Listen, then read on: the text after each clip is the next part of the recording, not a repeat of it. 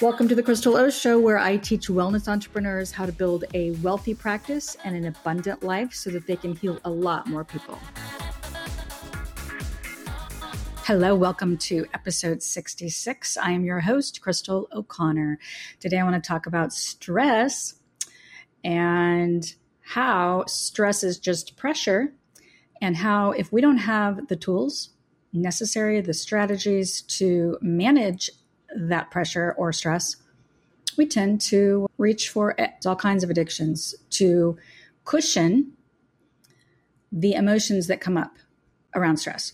I want to talk in particular about women. Women these days, if you're building a business, you are asking for your body, both physically and psychologically to manage a certain kind of stress that it might not be ready for and you might not have the capacity or the strategies to manage. So I want to talk about that today. I want to give you some tips so that you understand it because when you're starting a business, you're going to be skilling up in a lot of different areas. There are different processes in your business that you'll be building.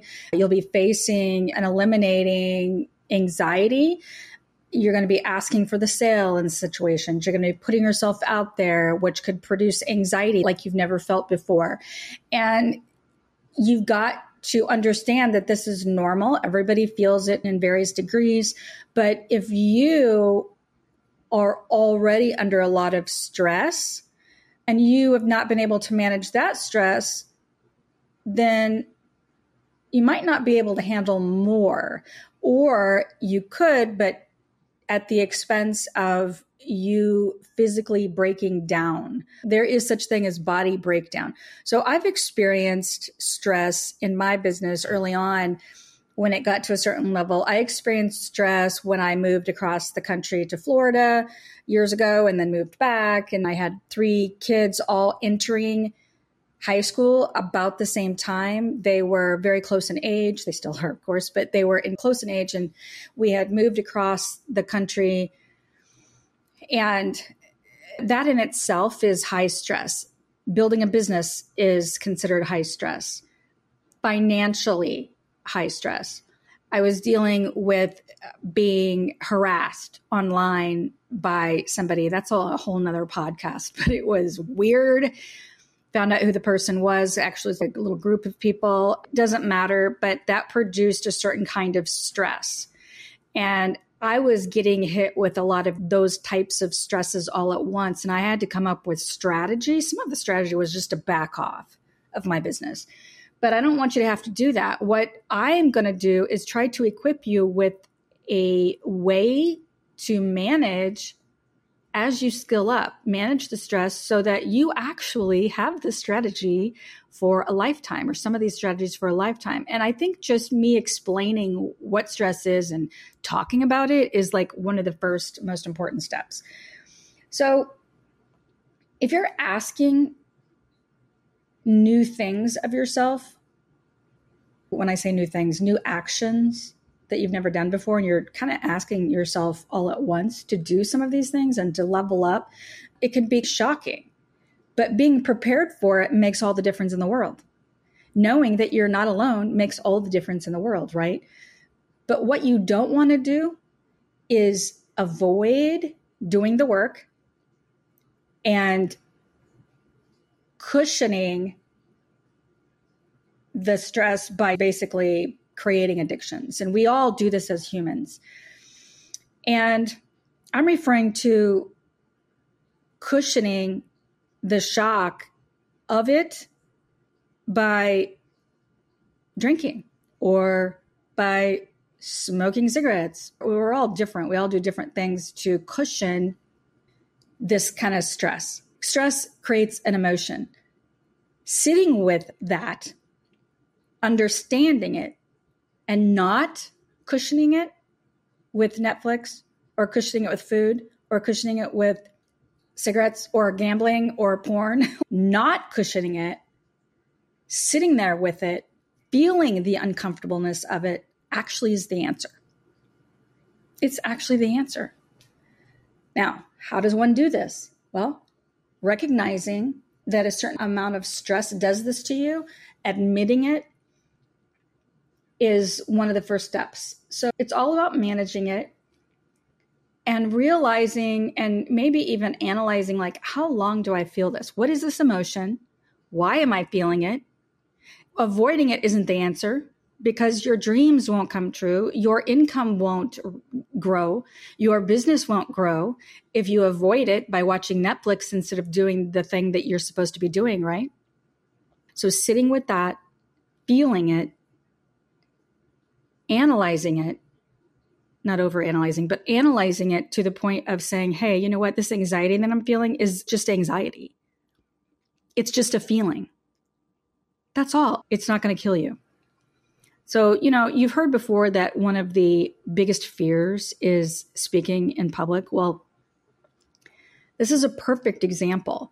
Most people won't speak in public because of that feeling of anxiety. It used to be one of my fears, by the way. And I still get a little anxiety, but nothing at all like I used to. To get over it, I had to face it. And I had to ask myself, what is it? So basically, it's an emotion, anxiety that comes up. And if you really look at the root of it, it's kind of a normal thing because the history of it has to do with it's tribal. Let's just call it that. It's tribal. And the fear of it would be connected to or is connected to like and of course this is all what i'm explaining isn't real okay it's just a feeling i'm attaching it to a feeling to explain it but if a person has a fear of speaking in public without analyzing what it is and realizing it's just an emotion analyzing and making sense of it helps so what is it? What is that feeling that comes up? Well, it's a feeling and a fear connected to being an outcast, being laughed at, being shunned by a community. And it's tribal, like it goes back centuries. If you think about it, that is associated, being shunned or being an outcast, especially for women, is connected to survival. So, what I've said before, there's survival brain, thriving brain. We have two operating systems. If you think of your brain being an operating system, one or two, one is survival, two is thriving, it puts you in survival mode and it makes you feel like you could die. it is an anxiety feeling. That's all it is. You're not going to die. But it is connected to that part of us that wants to be accepted and not being accepted or making a fool of yourself or whatever. It is connected to survival. But that's irrational. It's irrational. And you have to really understand that to get past it. Understand where it's coming from, that you're not a weirdo, that this is actually part of being human, but you also are responsible for learning strategies to manage this irrational survival mode brain, reptilian brain, they call it actually. So, some of the strategies that I wanted to share are connected to sitting with it and not cushioning it. So, not cushioning the pain of it and doing it anyway. And you might not want to hear that that is the answer, but it is. But the first step is understanding it. The second step would be to sit with it and even consider not cushioning it, but timing yourself, like timing the feeling. What could you do to make the feeling go away? And that's how long do you need to stand in the fire? So when I say sit with it, I mean literally sit, think about it, and consider doing something and moving through it. so, moving through the pain and considering not just finding healthier ways to cope with it, but actually moving through it. So, when I say healthier ways to cope with it, obviously there are ways to reduce your stress. Getting more sleep, magnesium actually helps. exercise, not overdoing it, of course, but exercise, getting enough water, right? Meditation, spending time with your pet. I mean, I can sit here and give you all kinds of ways to reduce stress through relaxation. I'm actually referring to moving through some of the emotions that come up from stress when you're faced with doing something you've never done before. So I'm being specific in that way and telling you right now that there are things you're going to have to do in your business that you've never done before that many people can't seem to get past.